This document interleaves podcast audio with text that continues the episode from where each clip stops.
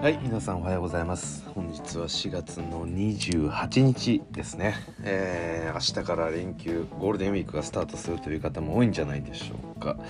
で今日はですねまあ特にトピックは決めてなくてあのー、なんか雑談にしたいかなと思ってます。なんか最近ねあの私もそこまでこうなんでしょう時間がない中でこう試合を見るっていうことでねあのいろいろと何でしょう 無理やりなんか慌てて実況したりとかあの1時間の間にいろいろと、まあ、内容を詰め込むような まあ急いで喋ることが多かったのであの、まあ、ちょっと落ち着いた感じで今日は行きたいかなというふうに思ってます。でえー、っとですねまあそうですね直近のお話からちょっとしていきたいなと思うんですが、えー、今日はですね、えー、シカゴブルズ対ミルウォーキーバックスそしてデンバーナゲッツ対ゴールデンステートウォリアーズがありますと。でこの2試合ともですねあの、今3対1ですかになっているので、え今日の試合もしかしたら、えまあこのファーストラウンドの決着がつく可能性がある、2試合になっています。でもちろんリードしているのは、えー、ミルウォーキーと、えー、ゴールデンステートウォリアーズこの 2, 2チームが、まあ、決勝の、えー、次ですね。セミカンファネスファイナルあに、えー、駒は進められるのかというところなんですけれども。そうですね。でまあ、非常にちょっと残念なお話で言うと、えーまあ、シカゴブルーズの、えーまあ、エースでしょうかね。の、えー、ザクラビンがコロナの感染プロトコルに入ったということで今日の試合は出場できないと。でその上、えー、カルーソも同じようにプロトコルに入ったということで、まあ、ちょっとしたねクラスターっぽく、えーまあ、感染が広がってしまったような、まあ、クラスターっていうのはちょっと言い過ぎですけどになったんじゃないかなと思います。はい、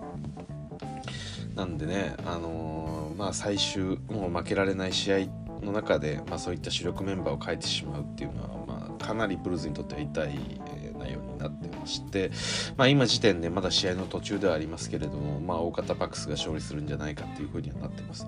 で一応バックスもミドルトンが出ていないにしろやはりこのヤニスという存在を前にあの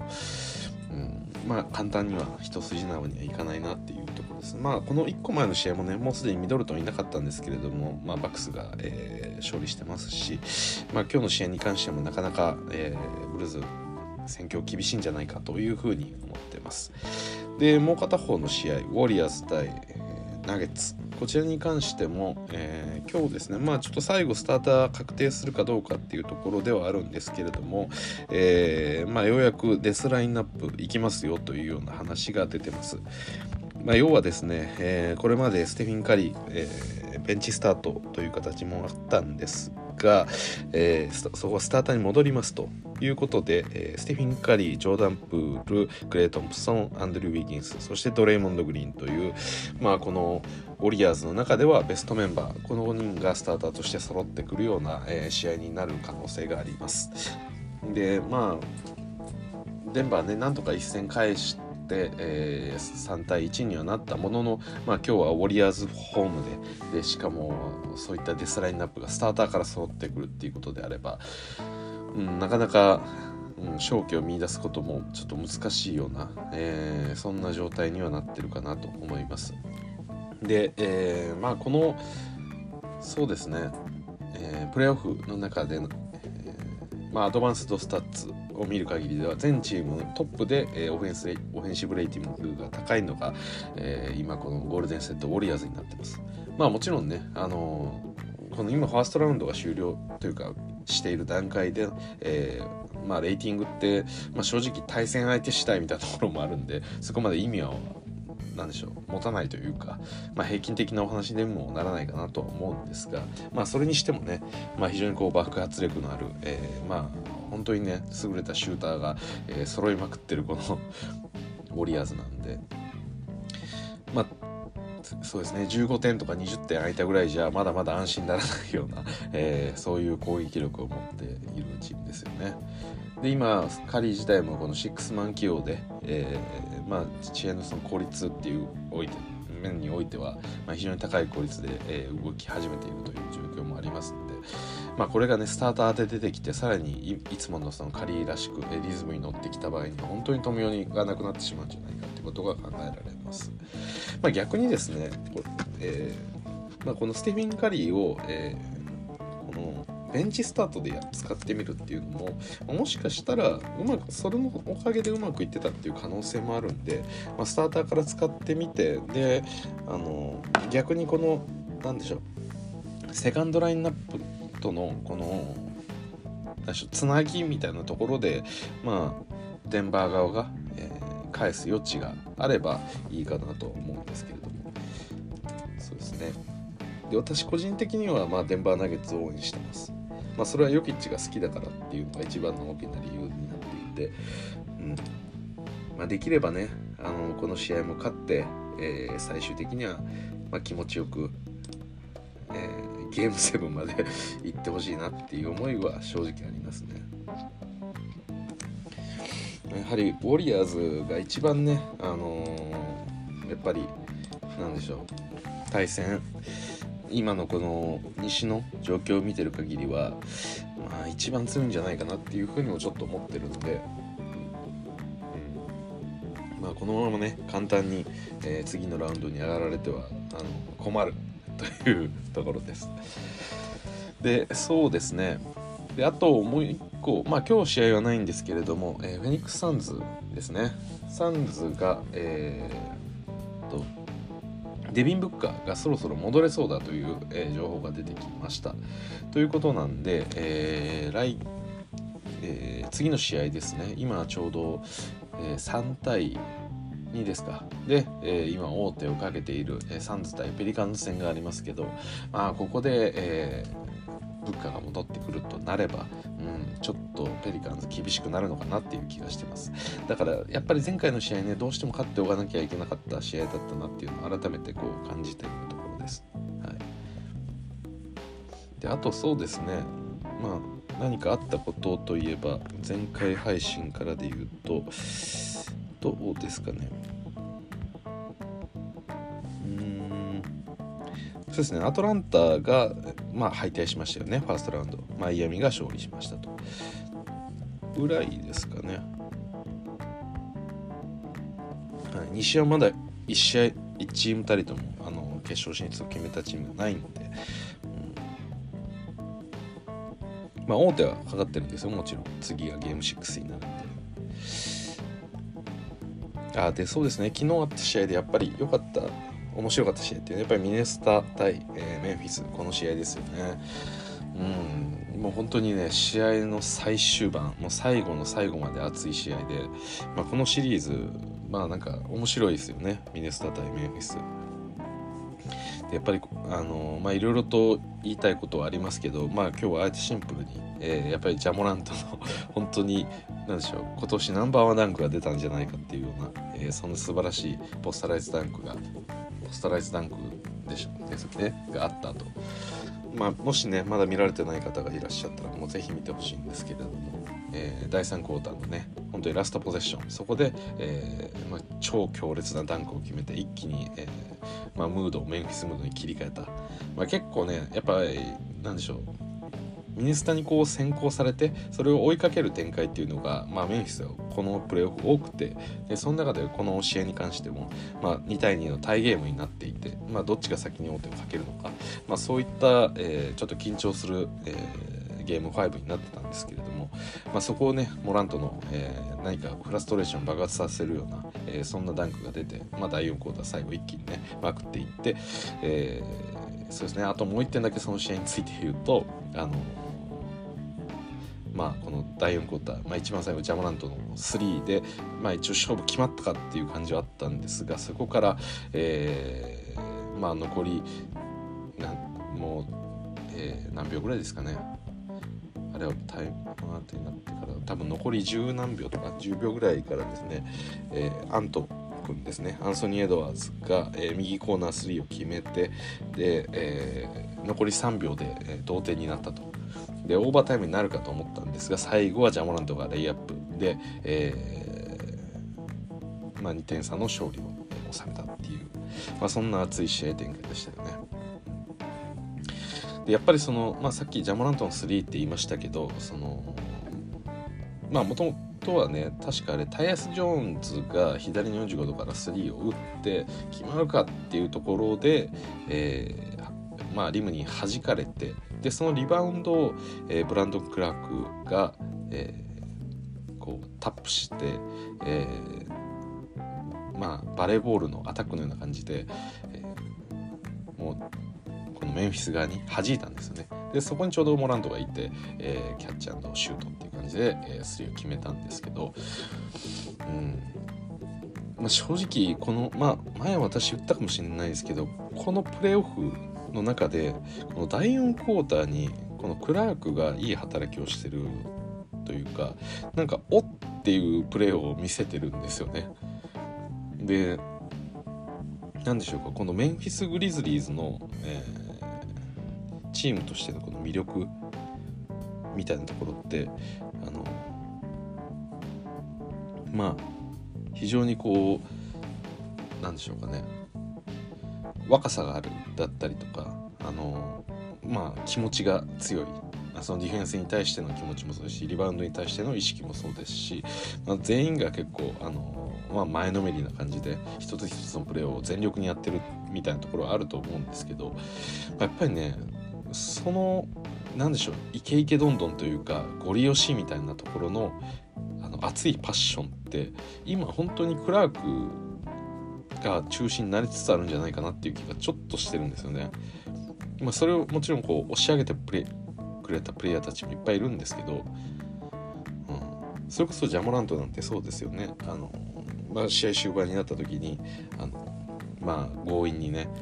俺が得点を取りに行くんだっていう姿勢を見せてくれたりとか、まあ、チームのリーダーとしてこうメンバーを引っ張ってるなっていう印象はあるんですけどやっぱりそうは言いながらも、えー、モーラントがですねあの結局なんでしょううまくあのキャうんこうそうですね試合の終盤あたり得点ができないような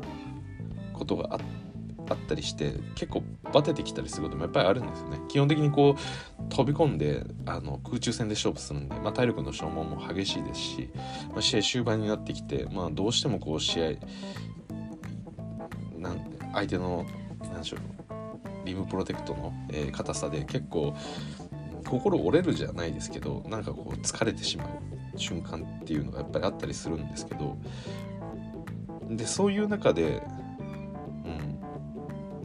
こう安定して、えーまあ、心をこう燃やし続けてるというかハードにプレーし続けるそのクラークの存在ってなんかちょっといいですよね。まあ、ディロンとかもどちらかというとそういった、えー、のメンフィスの魂みたいなプレイヤーだと思うんですけどなんかねそのポジションからそのクラークがそのリバウンドに絡んだりとか、まあ、そういう例えばプットバックとかも含めてあの体をこうしっかりと当ててフィジカルでやっていくような、プレーが多いんでなんか余計にねそれがこうプレーに目に見えて現れてくるっていうのもあってなんか私はねすごくあの今のメンフィスを勢いづけてるような気がするんですよね。みんなの心が折れそうになっても折れないというか、うん、なんかこのカイル・アンダーソンとかタイアス・ジョーンズとかって結構こうプレーに安定感があるというか、まあ、まあ、本人たちもこう熱いプレイヤーなんですけど割とこう安定感を持って、えー、取り組めるプレイヤーかなっていうふうに思っていて。でベインとかもあのー、なんでしょう今オフェンスにおいてすごくこう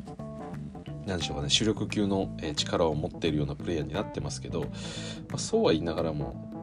なんでしょうかね言ってもまだやっぱりあの若いプレイヤーではあるんで多分なんかいろいろとこう重責がかかってきてもっと自分は何でしょうこう冷静な冷静なシューターでいなきゃいけないっていう要素あると思うんですね。だシュまあ、シューターで熱いっていうのもいいんですけど でもやっぱりこう安定して、えー、自分がショット放つっていう上ではなんかこう気持ちの乱高下がこう大きすぎるというかハードにプレーしすぎることが自分のシュートタッチに関わってきたりするんでなかなかこうポジション的にも難しいのかなっていうふうに思ってるんですけど。で、まあ、アダムスはアダムスであの、まあ、いつも通りあの大木のように、えー、鎮座してるわけなんですけれどもなんかねそういう意味で言うと今のこのクラークのなんかシンプルな、えー、パッションの厚さっていうのは非常にいいなっていうふうに私は感じてます。はい、それこそね八村とかこのモラントと同期ですよね。それこそ八村と同じゴンザガ大だったと思うんですけどでこのクラークは、えーまあなんか入っていった時モラントとすすげえやばいコンビだぞみたいな感じで入ってきたんですけどまあその翌年ぐらいからあれこいつあんまり技術ないぞみたいな感じで あの、うん、そういうちょっと使いづらい選手だなっていうかまあなんかそういう風になっていてたんですよね。そのバランチナスがいたりとか、えー、なんでしょう。バランそうですね。当時バランチナスいましたね。がいたりとかまあジャレン・ジャクソン・ジュニアまあ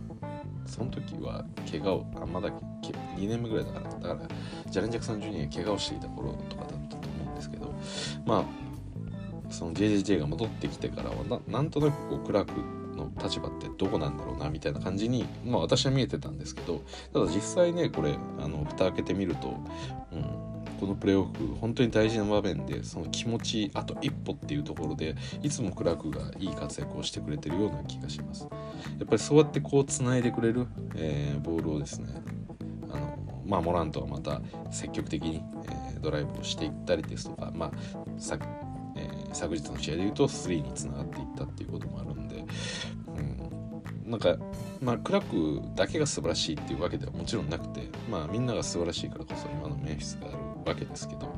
ただなんかそのなんかクラークのそのまあなんていうんですかねなんかその不器用さが余計それを際立って見せるというかなんか俺はパッションでいくんだみたいななんかそういう分かりやすさがあのあるかなっていう気がしてます。はい、なんで私はね結構好きなんですよねクラーク。はい。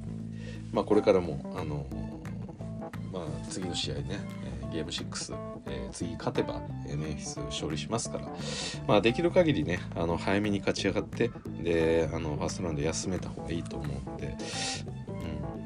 うん、もしかしたらこのそうですね。ニューオーリンズダラスユタ、まあ、この辺りによっては、うん、そうですね。ゲーム7までいくかなって感じ。ちょっと難しいですね。だからちょっとデンバーにはそこを頑張ってほしいんですよね。まあもちろんデンバーナゲッツ自体をすごく応援してるっていう気持ちはあるんですけど、まあ、それもそうですし次ねあのウォリアーズが当たった先がおそらくメンフィスになるんですよね。だから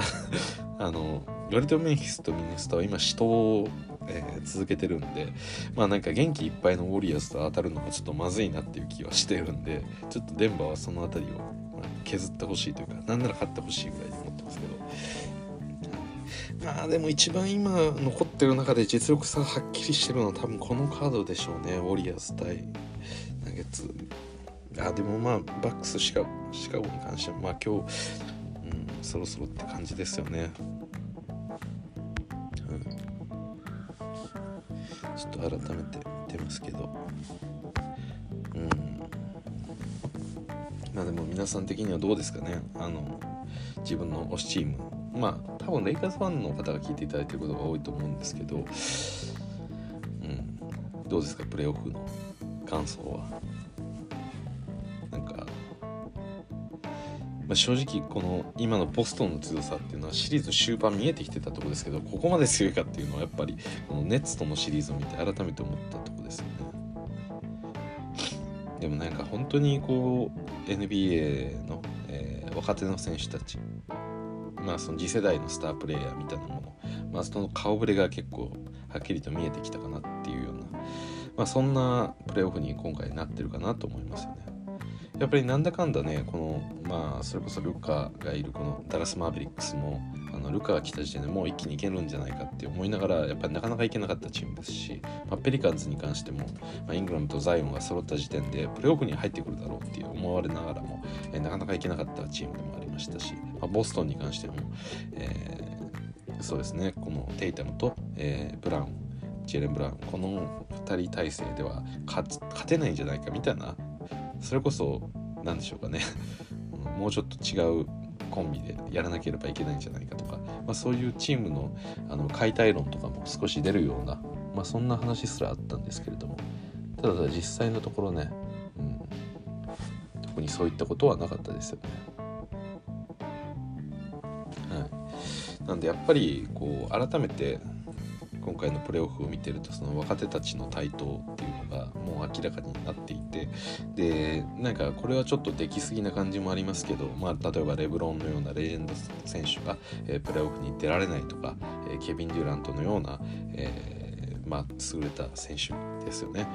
でしかもこのネッツっていうのは、まあ、明らかにそういうビッグ3とかを作って、えー、そのスターパワーで勝ち切ろうっていうコンセプトでできたチームでしたがまあちょっといろいろあってねもうハーデンが出ていましたけど、まあ、どちらにせよねそういったコンセプトで、えーまあ、勝ち上がっていくということがなんか難しくなってきたというかこの若手もそうですけどやっぱりチーム力が強いまあ、そんな、えー、チームが勝ち上がってるっていうところを見ると、まあ、スターパワーだけでは勝ち上がれない時代が来てるんじゃないかっていうようなこともなんかちょっと、まあ、勇気させるというか、まあ、そんなプレーオフかなっていうふうに私は感じてます。で、えー、そうですねまあそれその考え自体は、まあ、今季のプレーオフにおいてはなんとなく見ていてそう感じさせるんですけど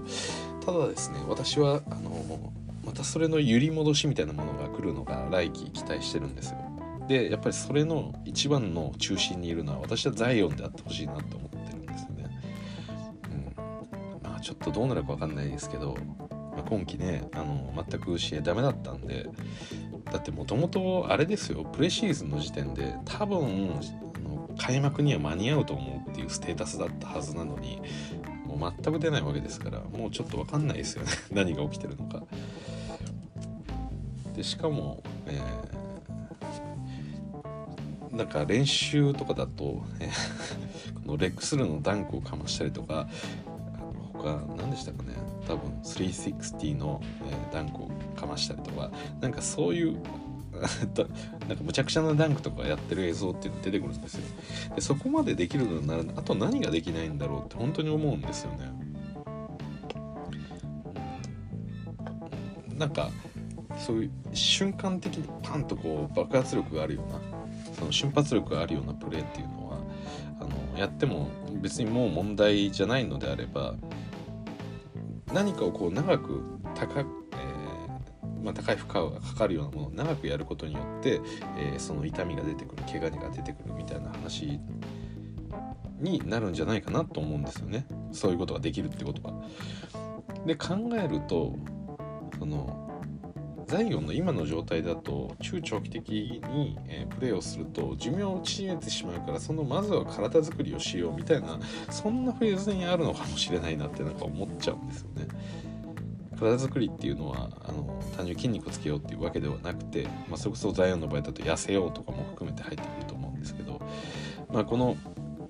バスケットの、えーまあ、1試合あたり大体、まあ、ザイオンでも30分出るでしょうその30分を82試合やるっていうスケジュールとか、まあ、82試合やらなくても、まあ、今プレーオフ出れなくっていうことはあの1試合とか2試合レベルでもそこまで、えー、高い負荷をかけることが難しいっていう判断だと思うんですよね。で今私正直ザイオンがどこを怪我してるかすらもう分かんないんですよね 一応見てみますか最新のステータスを。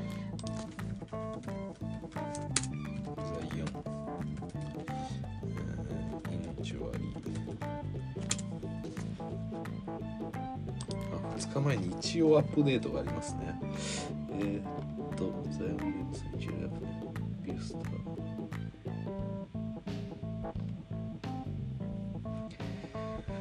えー、っと、ねシーズンですよね。そう骨折した右足、それの手術をしていたんですよね。で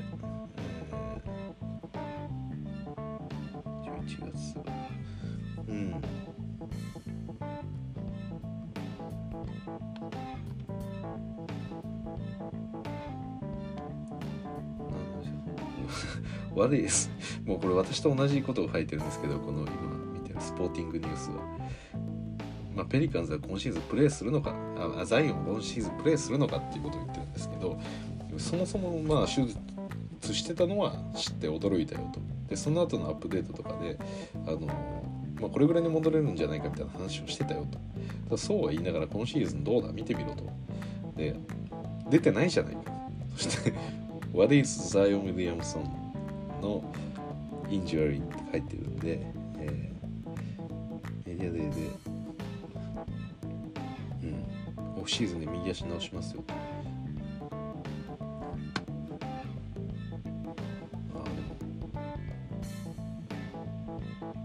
やっぱりその右足の問題では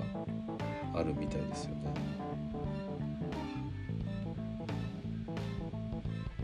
あ3月ぐらいから、まあ、リハビリとかやってますよって。で、まあ、基本的にはポジティブですよっていう話だったけど、えー、3月の21日に、えー、今シーズンは戻れないという話が出てきたと。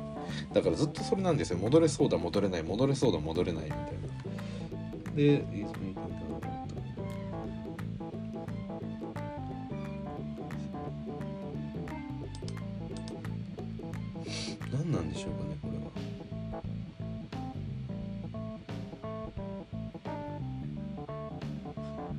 そう。やまあここの今の記事もこれ ザイオンがダンクしてるあのあれが流れちょうどその映像を使ってますけど、うん、結局ね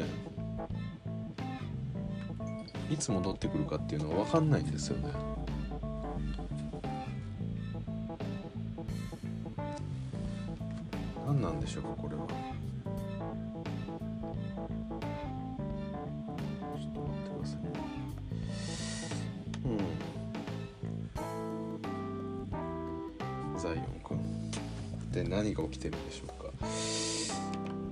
きないならできないでもうちょっと分かりやすいんですけどなんかできるみたいな顔してできないんでこれ一体どうなってるんだっていう感じですよね。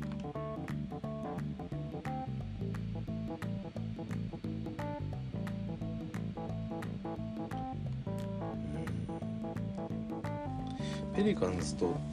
ザイオンはまあこの両者の中で違った意見があるという。彼はもうプレーするには十分健康だっていうふうに思ってる。どっちかが思ってるみたいです。ね まあななんとなくこうチームとザイオン本人の認識の相互があるみたいな。チームとしてはまだダメだよ。多分ザイオンがあんな感じであのダンクしてるシーンとかっていうのはザイオン俺はいけるよってことをアピールしてるのかもしれないですね。でそれに対して、えー、ペリカンズがあのいやいやお前はまだダメだよっていう風になんか言ってる可能性がちょっとありますね、まあ、ちょっとこれはあの邪推というか、まあ、全然噂レベルというか私の妄想も含めてっていう感じなんですけど。うん。でこれずっとなんか言ってますよね。このあの何でしょう。ザイオン自身が。あのペリカンズのまあ、メディカルチームとの何でしょうこの認識の底というかあのお互いうまくコミュニケーションできてない感じというかまあそれがあのまあ、スタンバン・ガンディの、えー、まあ、退任にもやっぱ関わってきたと思いますし、まあ、ザイオンママがねなんか出てきてザイオンはあのペリカンズにいたらあんま良くないこときるみたいななんかそんな話があったりとかうんまあでも怪我してる選手ってよくこれありますよね。まあ、それこそユタジャズのドノバン・ミッチェルとかもそうでしたしあとクリッパーズのカワイ・レナードとかもそうですよね。やっぱチームのメディカルスタッフとなんか自分が個人でまあ抱えてる例えばトレーナーだったりとか主治医みたいなところから話を聞いてなんかその見解の相違みたいなことがあってで大体言うのは選手の方が俺はやれるやれるって言ってチームとしてはダメだダメだって止めるケースが多いですよね。うん、でやっぱり NBA 選手当たり前ですけど、まあ、バスケットをやっぱやれない時期っていうのは相当気持ち的にも辛いんでしょうね。で、まあ、今回、あの、前回の配信の中で最後滑り込みのように、えー、ベン・シモンズが今季プレーオフ出られませんでしたっていう、まあ、出られませんっていう話をしたっていう、まあ、そこで一気にブツッと終わったと思うんですけど、えー、そうですねあの一応ネッツはスイープされて、まあ、今シーズンエンドになりましたけどただねまあネッツがこのまま勝ち上がっていたとしても多分ベンシモンズは出てないですよねおそらく。やっぱりそのメンタル的な問題っていうのが未だに強くあるらしくて。でそれが理由でプレーができていないと。でなんかいろいろとカイリー・アービングとかも、まあ、ベンシモンズとプレーしたいね。なんかなんでしょうかね、まあ、カイリーらしいというか最近のチルなカイリーらしいような発言が結構多いですけれども、うん、まあただねネッツまあ、ネッツはね、もう KD にしろ、帰りにしろ、一回優勝してるチームなんで、選手なんでね。で、まあ、カイリーとは友達だよみたいな風に KD もなんか受け入れてはいますけど、まあ、ナッシュのことも多分信頼してる部分もあって、そういう、なんでしょうかね、俺たちは俺たちのノリでやっていこうよっていう、なんか独特な雰囲気がネッツにはありますけど、まあ、正直ちょっと難しいですよね、あのノリでやっていくっていうのは。まあ、本人たちはねその自分たちのなんでしょう比較的こうアイソレーションで強いプレイヤーなんで俺たちは一番こう自分がそのメンタル的にもあの、まあ、実際のプレー的にもこう安定して活躍できるような、まあ、そういう世界に集中すればいいんだっていうなんとなくこうねチームとしてあのもう何が何でも優勝してやるぞみたいななんかそういう気持ちってなんかあるのかというか,、まあ、なんか挑戦してるところは自分たちがいかにいいバスケットをするかっていうところみたいまあそれ自体は全然悪いことではないんですけどただなんかねそういうこともやっぱりあのなんかねこう思わなきゃいけない部分もあるんじゃないかなって気もしますよね。なんか今回のあのプレオフでの敗退とかを見てるとあのナッシュのことは信頼してるよとかカイリのことは信頼してるよっていう感じでまあ全然いいにはいいんですけどただやっぱり異常にこう KD があの、まあ、プレータイムを伸ばさなきゃいけなかったりやることが多かったりとかまあそれに関してはね、まあ、KD が、あのパフォーマンスを落としてるっていう話を、まあ、前回しましたけど、まあ、どれぐらいボストンのディフェンスが素晴らしかろうかそれでも決めてくるのが KD っていう理不尽さだったんで、まあ、それを決められるられないっていうことは、うん、まあ KD がまあ、年を重ねて、えパフォーマンスを落としてるんじゃないかって話をしましたけど、まあ、それもそうなんですけどやっぱりあまりにもちょっとタフですよねこのシリーズに関しては。だから自分がそのポイントポイントでしっかりと点を取っていくみたいなことっていうよりももう本当にこのネッツのバスケットは任せたぐらいの勢いで KD にあの預けられてる感があるんでだからそれをなんかもう少し軽減させてあげることができれば KD もいつものそのパフォーマンスがやっぱ戻ってくるのかなっていう気もするんで、やっぱりそれはなんかいろいろと考えなきゃいけないポイントですよね。この来季も同じような形で継続するってなると、うん、どうなのかな。いう気がしますね。まあもちろんねその、まあ、本来いたハーデンが、えー、ベンシモンズとトレードになってそのベンが働いてない働いてないわけですから、えー、ネッツにとってはねちょっと人が足りてないような状況になるのはあの仕方なくてだからその分 KD にあの負担がかかってるのは本当仕方ない話なんですけどただベンシモンズがねそのメンタルを理由に今回試合出れてないんですよねおそらく。でどこかでしょう背中とか腰の痛みみたいなものが出てる、まあ、ヘルニアがあるみたいな話だったんですけどうんなんなんかねちょっと不穏な感じがしますよね。これなんでしょう。これいわゆるその怪我を怪我をしてしまった選手のあのなんでしょう。ある程度体ができてるけれどもこのメンタル的にまだそこまで最高のコンディションに戻せてないみたいな話ってもちろんその試合を離れていてその試合に取り組むための何でしょうかね気持ち作りみたいな意味合いもあると思うんですけど、まあ、それ以上に私が思うに怪我明けの選手ってやっぱりまた怪我してしまったらどうしようとかこういうプレーはちょっとなんでしょう本能的に避けてしまうというか例えば何でしょうかねこのフェイダウェイを打った時とかに、えー、まあ、着地で、えー、なんか失敗して足をひねったりしたとか、まあ、例えばそういうことがあったとしたらじゃあその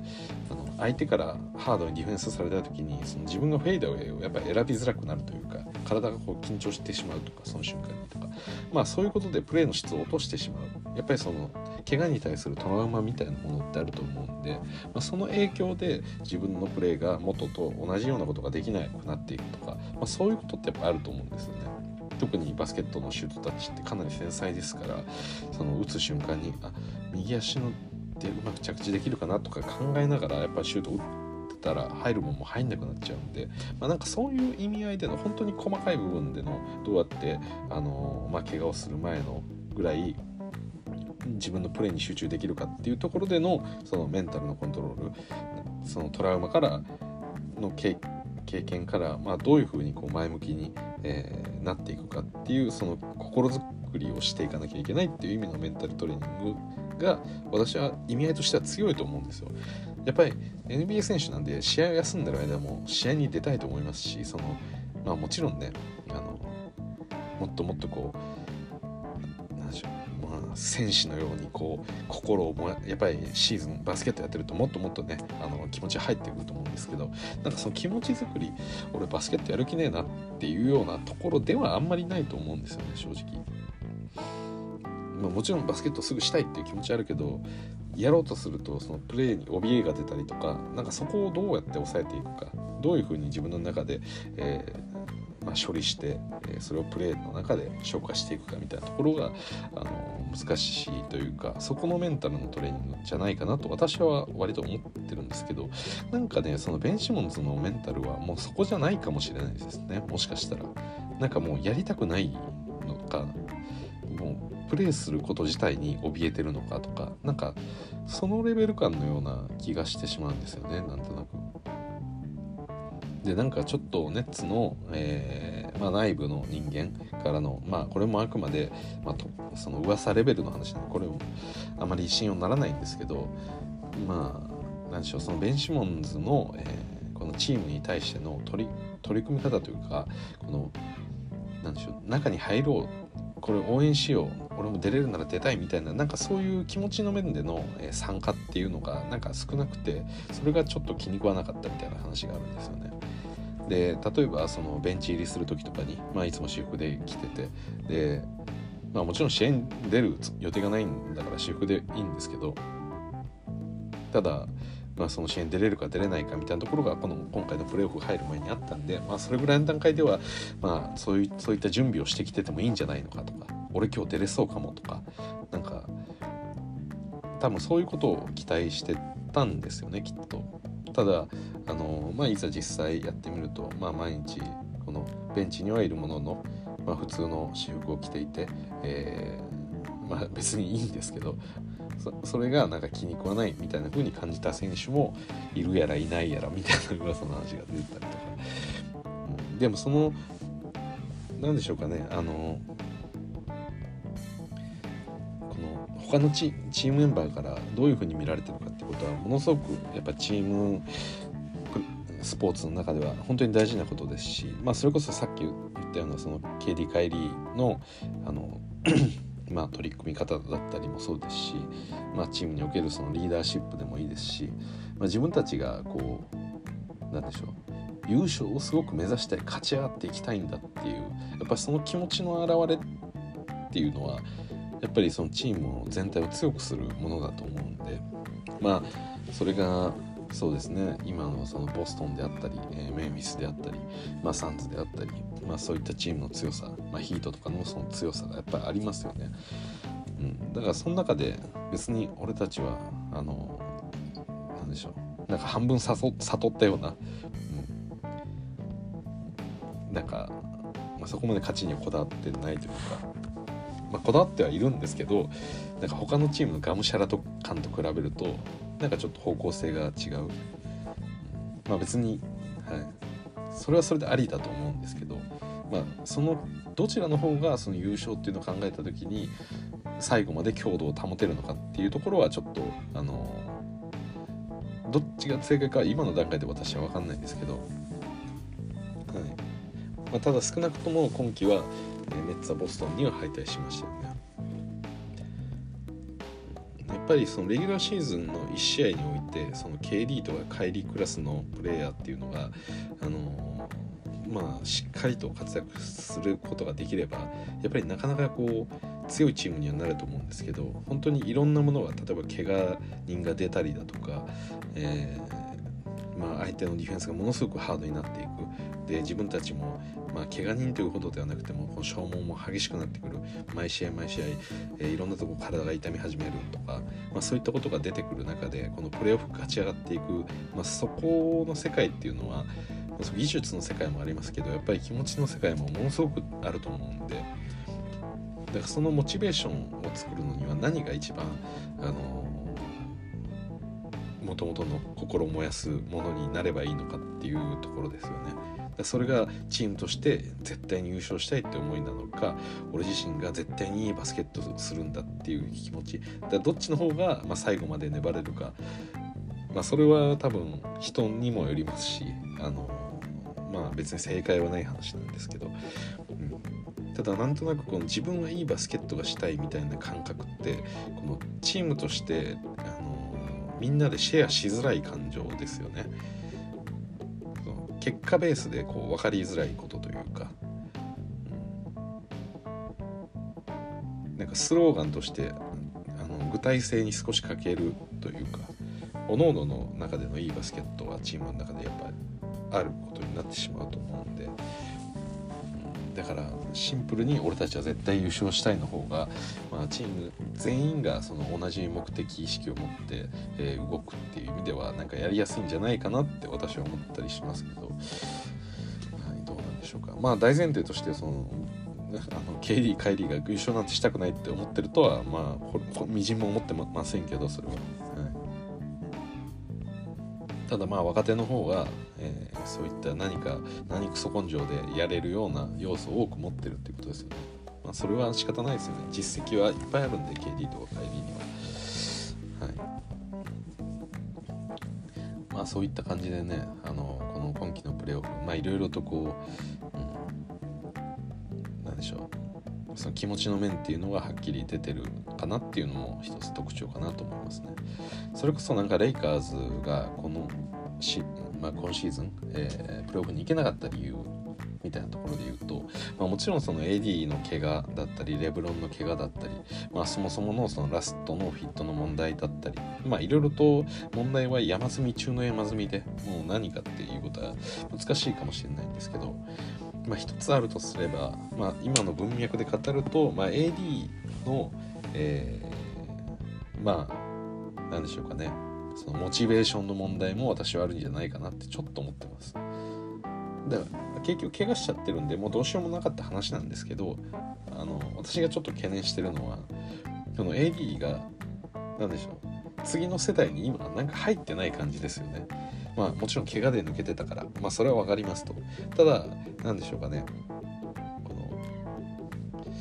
うん。なんか俺がやっぱりナンバーワンのプレイヤーなんだっていうところ。多分 AD の中では、うん、俺たちレブロンと俺が最強のデュオなんだっていうところに関してはもう疑わないようにしてると思うんですよね今。まあ、実際優勝して示したっていうこともますし、だから俺たちはすごく強いコンビだよ。で AD 自身はすごくあのアンセルフィッシュな人間だって。でレブロンもそうだし俺たちはとてもいいパートナーなんだだから一個人として AD の評価っていうのがものすごく上がっていかなくてもチームとしての勝利ならそれは俺で満足なんだっていう言い方。で言い方もそうですし実際 AD はそういうふうに自分を思わせてる部分もあるしあるし、まあ、実際多分思ってるところもある。ただやっぱりその個として見た時のその、まあ、突破力だったり個としての力っていうのがやっぱりチーム力に最終的にはつながってくるわけなんで、まあ、チームが大事ですよっていうのはもちろん強く持ってほしいんですけどそれ以上にやっぱりエゴっていうのはもっと強く持ってなきゃいけないのが NBA 選手だと私は思っていて。でまあ今シーズン、まあ、怪我がない時まあ怪我ない時なんかなったんでしょうけど。でも AD がなんか、まあ、その支配的なプレーをしてくれる時とそうじゃない時があったりとか、まあ、なかなかこうなんでしょうかねシュートタッチが安定しなかったりですとか、まあ、特に今季3なんかダメダメでしたよね。でああいうものがこういう結果があってそのけ、まあ、AD がそのまあとある発言で叩かれてたのが、まあ、自分たちが健康だったら勝てたよみたいな話をしていて、うん、で、まあ、言い訳すんなっていう感じ でやっぱいろいろと言われてたんですけどまあまあまあそう言いたくなる気持ちもまあ分からんでもないっていう感じですよね。でも私がな何ですかね思うのはそのまあ怪我したシーズンこの2シーズン優勝以降のこの2シーズン両方とも怪我のシーズンなんで、うん、もう元気だったらあの結果変わってたっていうのはまあ紛れもなく事実ではあると思うんですよね。はい、事実ではあったと思いますけど、うん、ただなんかその AD 自身がどこが成長しなきゃいけないかっていうところとかをなんかちゃんと見てほしいなっていうのを私もやっぱ思いましたね。ぱりワイドオープンでも3を打てないようなプレイヤーにはなってほしくないですよね。まあ、別に積極的に3を打たなくていいんですけど積極的には。ただまあ自分でなんか自信をなくして全然打てなくなってるような感じにはなってほしくなかったんですよね。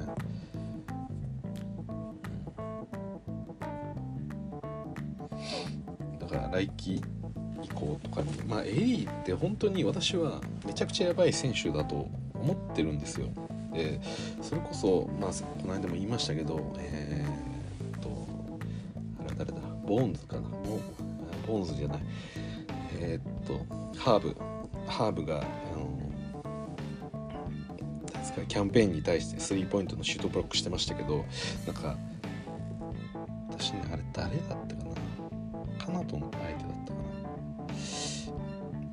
じゃないな。誰相手か忘れましたけど AD の3のブロックもめちゃくちゃエグいのがあったんですよねお前。もう本当に意味わかんなかったんですけどこれ私も以前の配信で言ってるので以前って言ってめちゃくちゃ前ですけど1年以上前だと思いますけどあの本当にねあのリムの真下ぐらいにいた時にあカントンじゃないわあれカンパッソかもしれない。相手は。忘れましたけどまあリムの下ぐらいにいる AD がクローズアウトでコーナーの3をブロックしたんですよ。リムの下からだから結構レイカーズの中だともうそのそれぐらいワイドオープンになってしまったらもう走る気もないからどうぞご自由に打ってくださいみたいなことがよくあるんですまあ他のチームでもありますけどこうローテーションのミスだったりとかやべこれこれ誰も言ってねみたいなところにドフリーの、えー、選手にこうボールが当たっちゃってでその選手がゆっくりと、えー、時間を使ってスリーを打つ整えてからスリーを打つみたいなシチュエーションってあるじゃないですか。もう誰もみんな疲れてクローズアウト行かないよみたいな、まあ、それぐらいの距離感だったんですね。そこから AD が走ってそのスリーポイントのシュートブロックに追いついてるんですよね。だからあれは本当すごいなと思いましたね。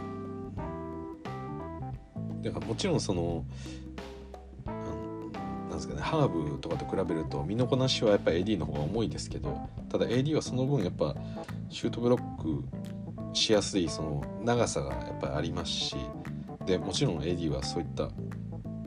何でしょうかねまあ一応今レイカーズセンターとしてやってるんで他のセンターポジションのプレイヤーと比べるとやっぱり結構機敏に動ける部分もあるんで、うん、機敏っていうのは単純にこの足の速さみたいなところだけの話ではなくて何でしょうかねこの感覚の鋭さというかそのシュートブロックに対してのどういう角度でどういう風に体勢で手を伸ばせば、えー、まあ、自分が一番こう相手にとって、えー、邪魔になるのかみたいなところのそのブロックのセンスも含めてなんかやっぱ他のセンタープレイヤーにはないような、えー、要素を持ってるというか、まあ、なんなら AD はセンターではないというかまあ今そうですね。あ今季のエンビードとかもまあセンタープレイヤーらしくないセンターですけどまあでもなんとなくこうシュートがうまいセンターっていう感じなんですよね私的に。私的にね。まあ、あんまそっぽくないんですけどまあだからある意味一番 AD とかに近いのがまあいやでもそうですね。なんかねそのドライブする時のなんか体の倒し方とかその侵入する角度とかが AD ってセンターっぽくないんですよね。なんか動きが。それが結構私は AD のなんか変なところだなというかいい意味であの他のプレイヤーにはないような部分かなっていうふうに思ってるんで。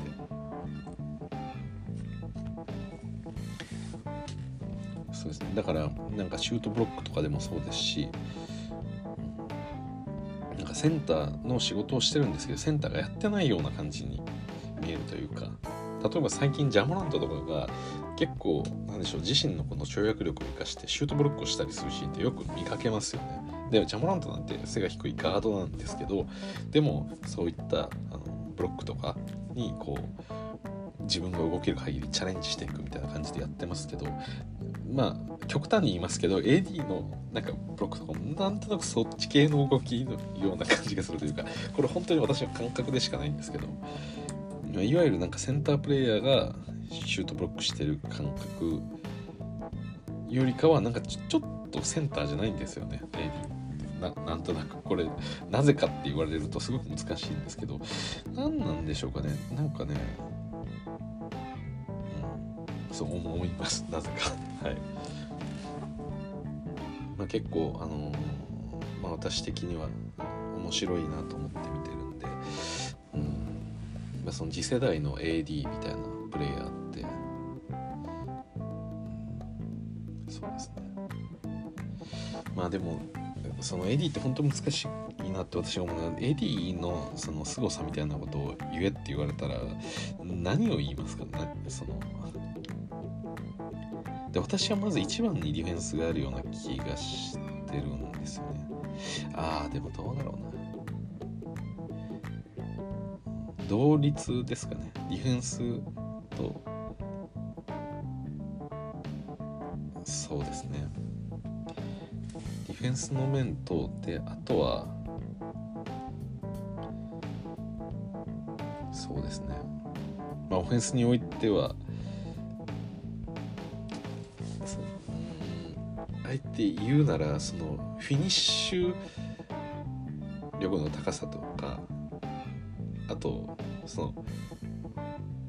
まあフィニッシュできなくてもファールをもらうえるとかなんかその辺りですよね。とりあえずリムの下にいる AD になんか無理やりボールを投げておけばそれをなんとか得点にするみたいな。結構強引ながらもね最後丁寧にこうシュートを決めますよね。だあれはものすごくいいですよね。その例えばレブロンとかもすごくフィニッシュが上手な選手ですけどなんかレイアップなんて1億本ぐらい打っても全然外さないんじゃないかみたいな なんかそういう風に見える時ってありますけど、まあ、最近はどんどん外すんですけどね。でも、うん、例えばザイオンとかも異常なフィニッシュ力を持ったりするじゃないですか。だから私的には、まあ、その辺りと同じような感じなんですよね、まあ、フィニッシュってちょっと私の表現が悪いですけど、うん、だから別にそのそれこそシュートをまあ打つっていうのもある意味こうフィニッシュ的なものとも言えると思うんですけどっていうよりかは私がイメージしてるのは、まあ、リムの下あたりで、えー、ボールを受けた時にそれをなんとか一応得点にしていく。で無理やり上げられたアリウープとかでもとりあえずなんとかキャッチしてなんとか得点にするフリースローでもいいんですけどみたいな能力がめちゃくちゃ高いなと AD は思ってるんですよね。だから無理やり AD にリブランさせてレブロンがこれ高さミスマッチあるからいけるだろうみたいな感じでポーンって折って、まあ、実際 AD がそれをうまくキャッチしてそのままタンクするとか。なんかそのそうですね。アメフトでいうとこのワイドレシーバーみたいな、まあ、逆にこうアメフト分かる人には分かるかもしれないですけど、まあ、要はパスキャッチする能力みたいなところもなんか優れてるんじゃないかなと思ってまその何でしょうかねこの猫みたいな感じでその空中でのこう空間把握というか、まあ、しっかりとリムランバーッとトランジションで走ってで、えーまあ、レブロンから出てくる長いボールをもうその落落下してこう予測してあのまあ、競り合いでボールをしっかりともぎ取ってそのまま、えー、得点につなげるみたいなだからなんとなくそういう能力が全般的に高いんじゃないかなっていう気がしています。だからあのなんでしょう AD って結構転ぶシーン多いと思いますけどまあ私が思うにあれ AD って多分足がすごく長いから重心が多分高いんだと思うんですよね。でそれがあるんでなんでしょうかねこのシュートブロックとか特に、まあ、さっきディフェンスのところで言わなかったですけど、まあ、ディフェンスどういうところがいいのかっていうとやっぱりガード、まあ、もちろんリムを単純に、えー、の下で張っててそれをディフェンスリムプロテクトするっていうのもいいと思うんですけど例えば相手がガードでドライブで抜かれた後とかヘルプで行く時とかに後ろからとかでも手をグッと伸ばしてそのシュートブロックできたりするんですよね。だから相手のガードからするとこれは完全に抜いたとかこれはえー、ドライブとして成功したもうフリーになったみたいな風に見える角度というか肩が完全に相手のオフェンスの方が、えー、前に出てたりするシーンでも、まあ、エディの腕の長さとその体の入れ方でボールに届いてしまうっていうことがあると。でなんとなくそういう動きってまあ何ででしょうかねこの結構体としてはこう上半身がもう倒れてる状態で無理やりこう体が一番長くなるように、えー、こうピンと伸ばして、相手のボールをブロックしたりしてるんですけどなんかそういうのも、まあ、全般的にこうなんでしょうかね足の長さがあるからというかだからななんかそういうことがやりやすくなってるのかなっていう気はしてますなんとなく。だから無理やりなんでしょう押し込みに行くみたいな時でもいなんでしょうかね。普通のまあ、なんかいわゆるセンタープレイヤーだとこう体を当てて押し込んでいって、まあ、シリンダーじゃないですけど、まあ、自分のこの空間を持ってでそこからショットを決めに行くだから自分の体自体をどんどんどんどんインサイドに入れていくっていう感じがしますけどというよりかはある一定の段階でもう飛び込んでしまってであとは自分の長さで、えリムの下までリムのすぐ真横まで、え手を伸ばしてボールを近づけてショットを打つと。だから結構流れながら打つショットが多いみたいな。で今で言うとそのジャモラントとかもめちゃくちゃそういう動きって多いですよね。もう飛び込んでしまってるシュートを打つ時に。だから最大限あの何でしょう。本当にインサイドで戦おうと思った時にリムの真下っていうのはやっぱり、えー、相手のビッグマンに守られてたりするんでそこに入りきれないけれどもあの足はまだ外に出てるんですけど上体だけを前にグッと倒してでグーッと腕を伸ばすことで、えー、そのリーチを使って、えーまあ、リムに一番近い位置で自分のシュートそのシュートリリースを一番リムの近いところに持っていこうとする。この昨日のそれこそメンフィスの最後の決勝点ジャモラントのレイアップとかもありますよね。あれ今シーズン結構見ますけど一度かわして相手のシュートブロックの下から大外を回って結局リムの一番近いところでシュートをリリースして確率の高い、えー、ツーポイントを打つと。であそこまで状態崩れててもリムの一番近いところでボールを離してるんであの多少シュートタッチ乱れてもやっぱ入る、まあ、そこにかけたっていう感じですけどまあ、モラントの場合はそれを自分の跳躍力でリムの下まで持っていってる。で空中でのその身体操作でなんとかそこにこぎつけてるって感じですけど、まあ、AD はそもそもでかいんでそのまま倒れていって一番近いとこで離そうとしてるみたいな。まあ、よく転ぶんでねそういったプレイヤーは。すごく危なっかしく見てるんですけど。でもなんかそういうとこもすごくいいなと思ってたりもします。だから AD のいいところっていうのは、まあ、さっき言ったようなそのオフェンスディフェンスって、まあ、広く言うと両方いいよねっていう話なんですけどそのフィニッシュ力の高さっていうところとでさっき言ったようなそのガード陣とか相手その相手のスピードのミスマッチが起きた時とかでも抜かれても後ろからブロックできたりするっていうそのまあ特徴、まあ、その両方に共通してるのは多分今言った何でしょうかね。この状態をものすごく前に投げるような形でシュートブロックしたりとか、えー、最後のフィニッシュになんか持っていける、まあ、そういう身体操作が上手だから両方ともできてるんじゃないかななんて思ったりしてます。はいということでなぜか AD の話をしてしまった今季プレーオフのね、雑談でした。ということでここまでお聴きいただきどうもありがとうございました。それじゃあまた。